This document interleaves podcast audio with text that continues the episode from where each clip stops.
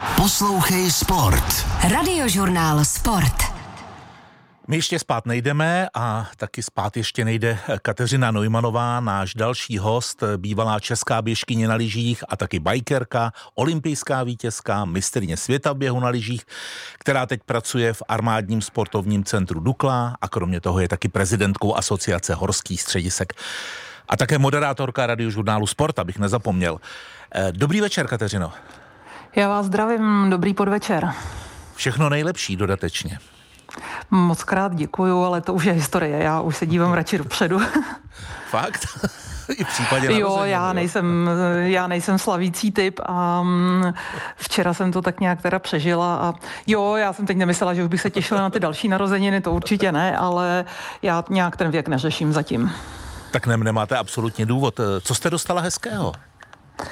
No, tak nejhezčí bylo mm, ranní přání od dcery Lucky, kdy eh, ona teda, musím říct, i okolnosti má relativně čerstvě řidičák, eh, zařídila dort s krásným věnováním, bylo tam napsáno mojí milované mamince, ten jsem dostala hned ráno a ten den byl hned báječný, protože si s tím dala práci, ještě jí to stálo autem cestu do centra, aby vlastně dojela do té cukrárny, což jako pro ní je ještě výkon, ale hlavně mm, prostě to bylo z lásky, takže to bylo ráno to nejkrásnější a potom přes den celá řada kamarádů. Byla jsem v olympijském parku v Brně, tam jsem dostala hmm. další dort a tam to bylo taky strašně milé, protože tam bylo hodně fanoušků, dětí a prostě celkově se mi tam atmosféra eh, moc líbila a strávila jsem tam krásný půl den. Leč na olympiádě od běžkařů jste žádný extra dárek dneska nedostala v podobě nějakého uspokojivého výsledku, je to tak? No tak je to tak a ono se to tak nějak tahne olympiádou už od začátku a já si myslím, že jediný výsledek, který snese přísnější měřítko, bylo, myslím, 18. místo ve skiatlonu od Michala Nováka. Tam bych řekla, že to byl solidní výkon a od té doby široko daleko nic, co by vybočovalo z takového toho šedého průměru. Eh, ode mě se asi nečeká, že budu jenom fanoušek a budu chválit. Prostě je potřeba se podívat realitě do očí a eh, ty výsledky dobrý nejsou. Hmm postup do finále týmového sprintu, to, to měla být asi samozřejmost, i když ty podmínky tam byly těžké, na tom se shodneme, ale byly pro všechny. Tak, byly pro všechny stejné a já slyším prostě dlouho od mého začátku her, že naši mají problém s nadmořskou výškou a s těžkými podmínkami, ale přesně jsou pro všechny stejné. Navíc prostě naši také trénovali ve vysoké nadmořské výšce, věděli o tom, v jaké výšce ty závody budou.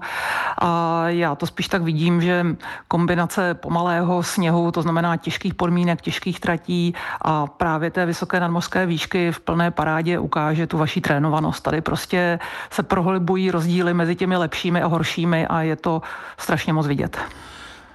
České běžické lyžování momentálně prožívá spíš eh, to horší období, i když se zdá, že to nejhorší eh, má za sebou, ale když už mluvíme o těch podmínkách, eh, které jsou na olympiádě v Pekingu, tak přece jenom, Kateřino, ono závodit v minus 30 stupních, je to ještě regulární?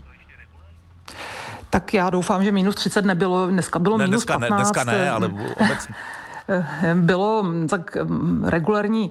Eh, v pravidlech je minus 20, což je hranice hmm. toho, kdy Mezinárodní lyžařská federace dle pravidel může závod pustit. To je samozřejmě už velmi hraniční teplota a um, naši závodníci, nejenom naši, všichni tam určitě se setkávali ráno v těch ranních nebo večerních teplotách s teplotami právě okolo těch 20, ale teď aspoň nefouká vítr. Jo, na začátku ještě navíc do toho foukal vítr, který pocitovou teplotu snižuje. Eh, je to samozřejmě další fakt faktor a aspekt toho, že prostě závodění eh, v těchto podmínkách závodníkům bere víc sil. A znova se vracím k tomu, že prostě o to více prohlubují výkonnostní rozdíly mezi těmi výbornými a horšími. A mm, na druhou stranu eh, ty teploty teď v minulém týdnu byly, nebyly tak eh, kruté, bylo tam někde okolo minus pěti stupňů, takže ten prostřední část nebo prostřední část programu olympijských her se jezdila v naprosto standardních podmínkách, ale ten začátek a dnešní závod už byly zase ve velké zimě. Když mluvíme o tom, že mezi sebou soupeří výborní sportovci a ti méně výborní, tedy tak k těm prvním bez zesporu patří eh, Norové. Norsko je ale země, která má skvělé přírodní podmínky eh, pro běžecké lyžování, ale přeci jenom musí soupeřit eh, s takovými velmocemi, jako je Rusko, Spojené státy, ostatní skandinávské země. V čem tkví úspěch Norů?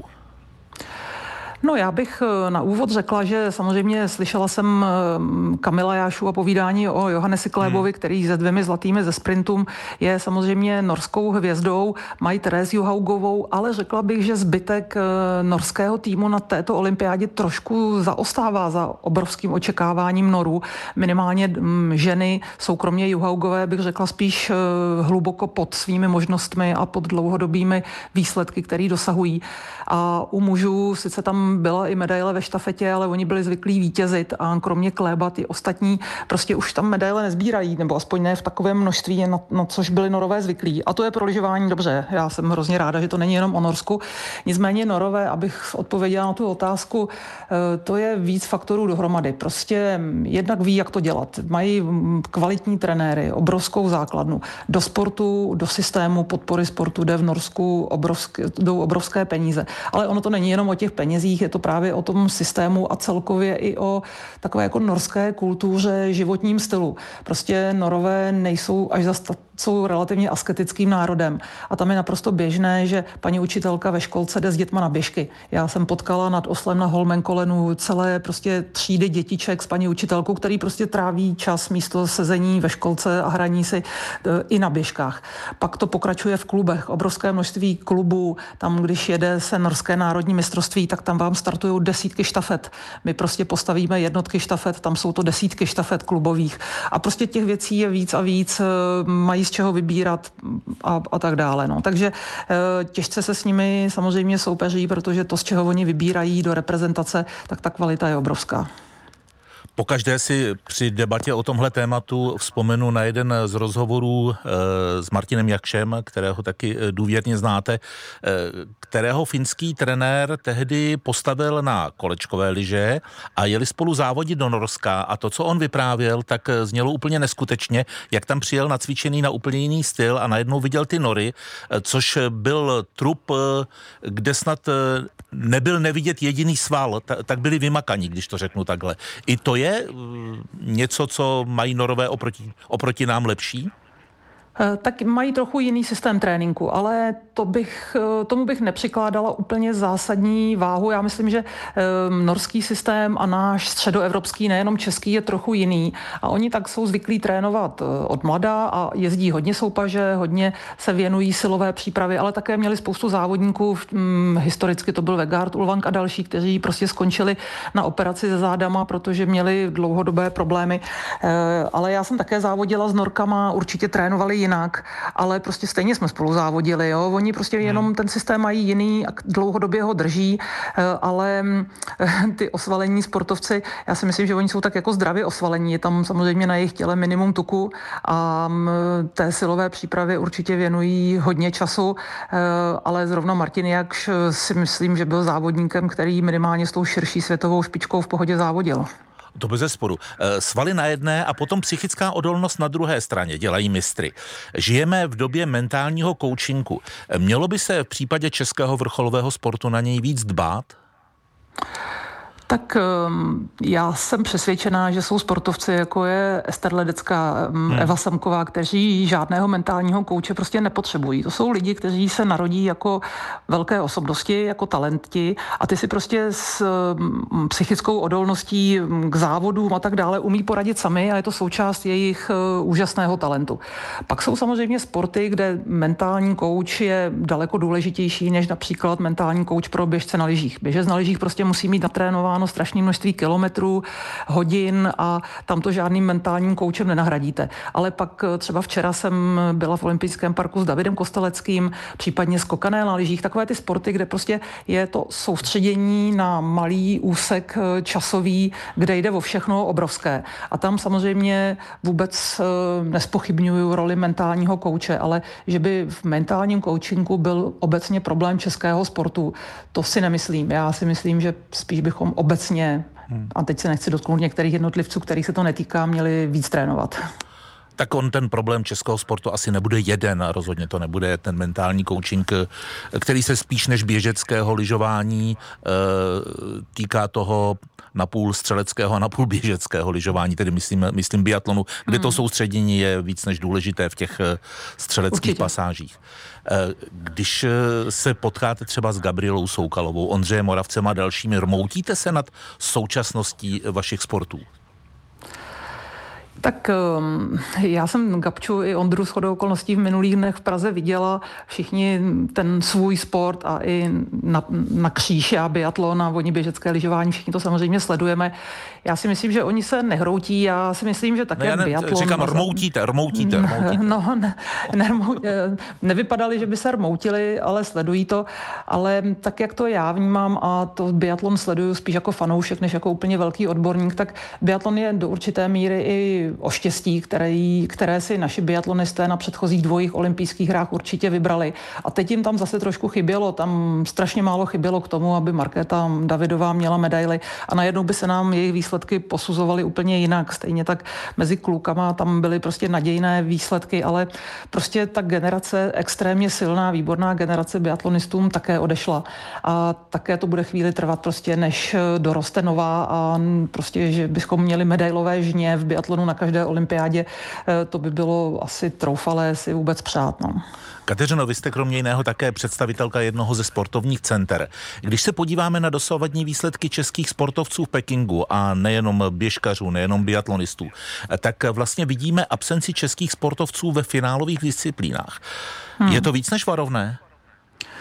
No já se trošku bojím, že už jsme 10 minut za 12 hodinou. Samozřejmě některé konkrétní výsledky, o nich můžeme diskutovat, ehm, byly náhodné, byly tam prostě troška smůly a tak dále. Eh, při troše štěstí a kdyby byla Eva Samková zdravá, tak jsme mohli mít medailí o jednu, o dvě víc. Takže, ehm, takže samozřejmě mohlo to dopadnout líp, ale eh, já vidím to samé, co vy. Nám chybí takový ten silný střed. My jsme vyklidili pozice někde mezi desátými, dvacátými místy v individuální individuálních závodech a někde okolo šestého místa eh, v těch štafetách nebo v týmových závodech.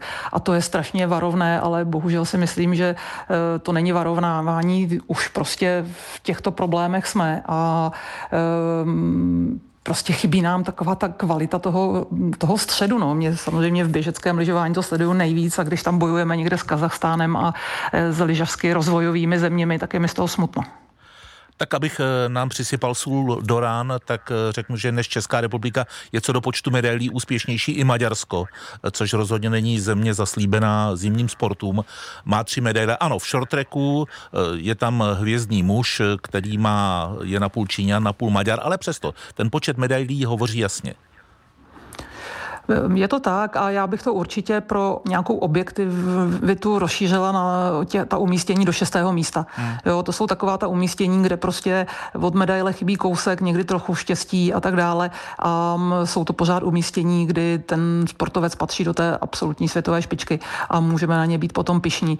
E, ale říkám, pokud nebudeme mít sportovce někde mezi 10-20 na takových těch pěkných místech, kvůli kterým stojí za to v noci stávat a e, těšit se na jejich výkony, tak pak nám samozřejmě budou chybět ty medailisté, kteří se z nich eh, musí rekrutovat, ale um, prostě není to jenom otázka běhu na lyžích, ale um, já už jsem to předtím naťukla. Mně se tak nějak zdá, že celkově v našem sportu uh, se zapomnělo na takový ten jednoduchý, opravdu tvrdý, těžký trénink. Pořád to hledáme ve spoustě disciplín někde jinde, než to dle mého pohledu prostě je ta výkonnost. No. Ono, systém, to je takové kouzelné jakoby zaklínadlo. Debatujeme o něm po té, co se čeští hokejisté vracejí z olympiády, ale i v případě dalších neúspěchů. Když se ale podíváme eh, na systém a některé výkony, eh, tak třeba takové úspěšné sporty, jako je rychlobruslení a skupina Petra Nováka, a nebo Ester Ledecká a její tým, její rodina, eh, tak to jsou týmy, které pracují tak jakoby mimo ten oficiální systém svazů. Přesto nebo právě proto jsou úspěšné? Tak jsou to obrovské individuality, které už potom potřebují právě takový ten osobní servis a malé rodinné týmy. Já jsem ve své době si v závěru kariéry už také vybudovala takový svůj malý mini tým, který ale spolupracoval se zbytkem reprezentace.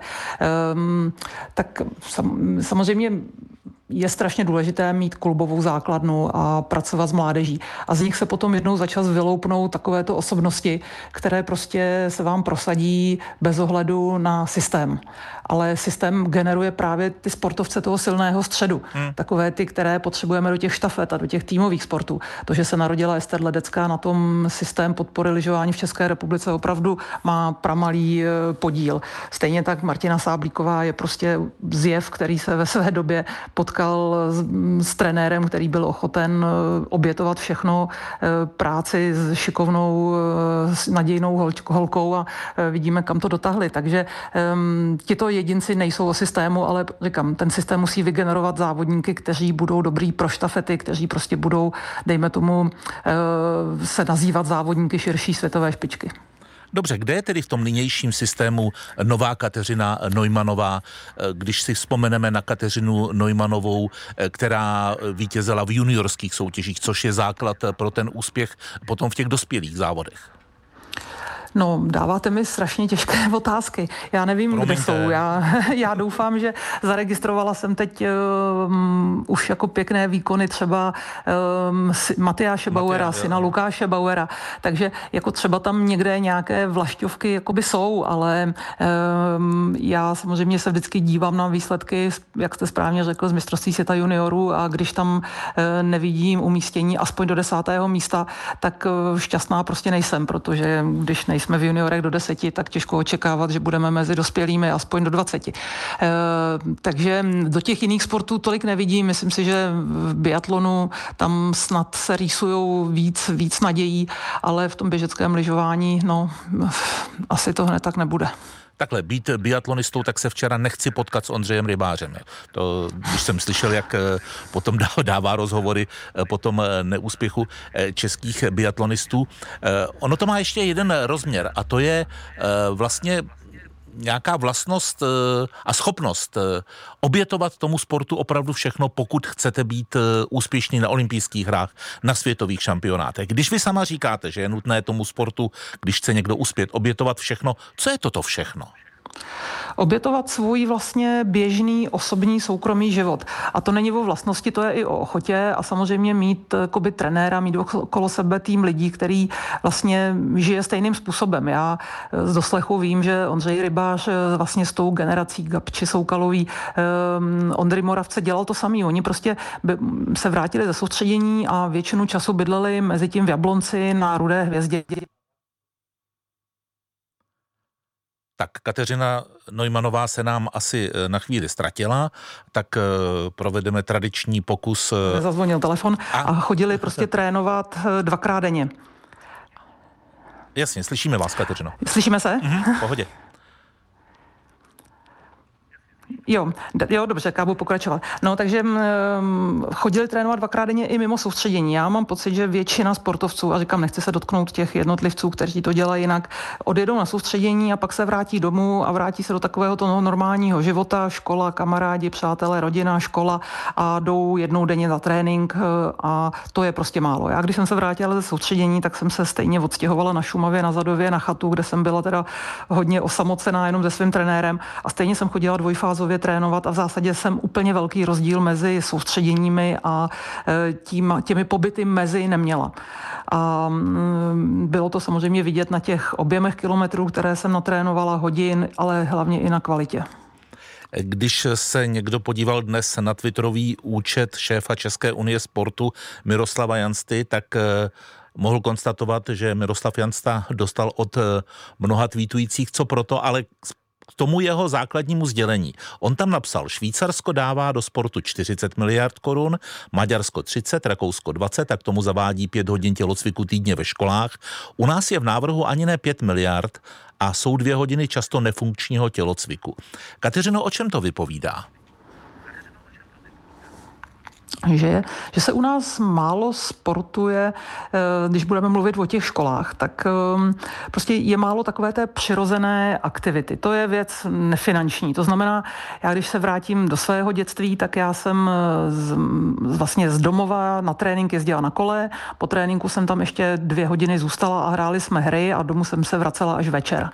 A prostě pak se najednou zjistilo, nebo já jsem si to zanalizovala, že jsem měla průměrně dvě až tři hodiny sportu denně. A k tomu dvakrát za týden tělocvik, kde se běhaly 12-minutovky, kde se běhaly sprinty, kde prostě to byla další vlastně dvě hodiny tréninku a sportu navíc. E, takže to, to jsou takové, to je taková ta prostě obecná trénovanost, obecný základ dětí, který v současné době zmizel, protože většinu dětí dovezou rodiče na trénink, počkají tam na ně s autem, dítě tu hodinku, hodinku a půl dotrénuje a zase je odváženo domů autem. Chybí tam prostě takový ty obecný, obecné sportování ve volném čase, Eh, hraní si na ulici a, a to, to je jedna část. Finance jsou samozřejmě část druhá, to vím, Rekansta určitě víc a líp a podrobněji než já.